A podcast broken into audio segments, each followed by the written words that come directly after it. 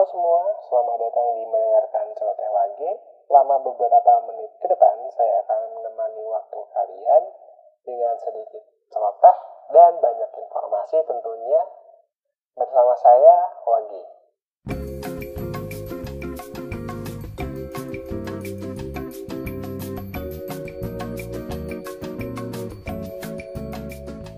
Halo kaula muda, selamat sudah berada di penghujung tahun 2020.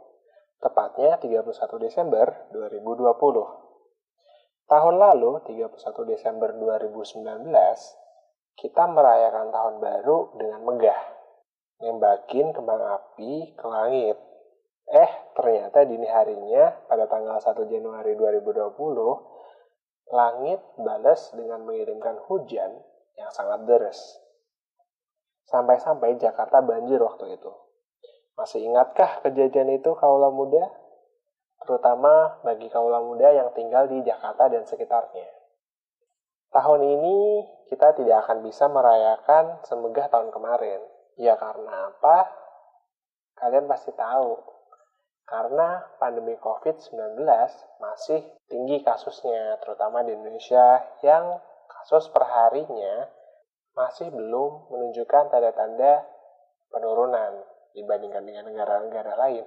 Tapi jangan khawatir, kabarnya di Eropa sudah mulai gelombang untuk pemberian vaksin. Kita doakan saja semoga perizinan dari BPOM segera keluar untuk Indonesia sehingga vaksin yang kemarin didatengin bisa segera digunakan.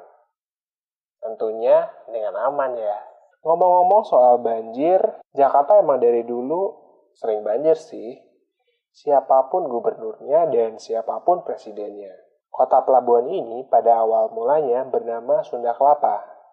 Oleh Pangeran Fatahillah dihancurkan dan didirikan kota bernama Kota Jakarta pada 22 Juni 1527. Kemudian oleh VOC pada tahun 1619 Jakarta ini dihancurkan dan dibangun kota baru di bagian barat Sungai Ciliwung dengan nama Batavia.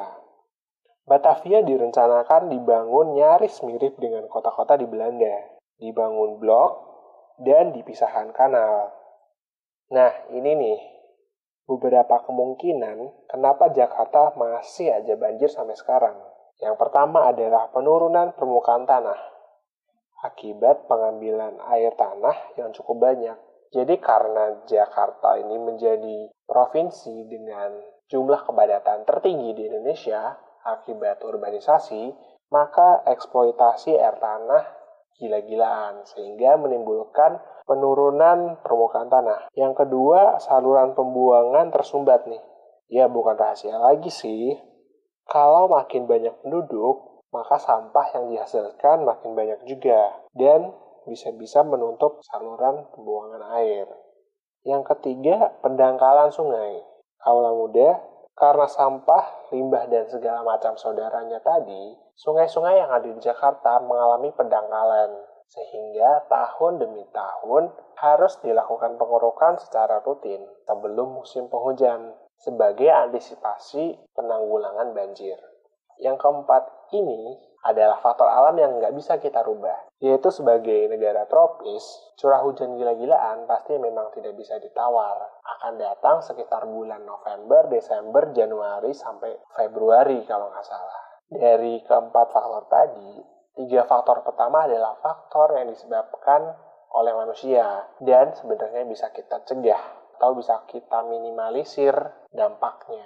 Jadi semoga tahun ini Jakarta tidak mengalami banjir ya. Sekian dari saya. Semoga tahun baru kalian menyenangkan. Nama saya Wage dan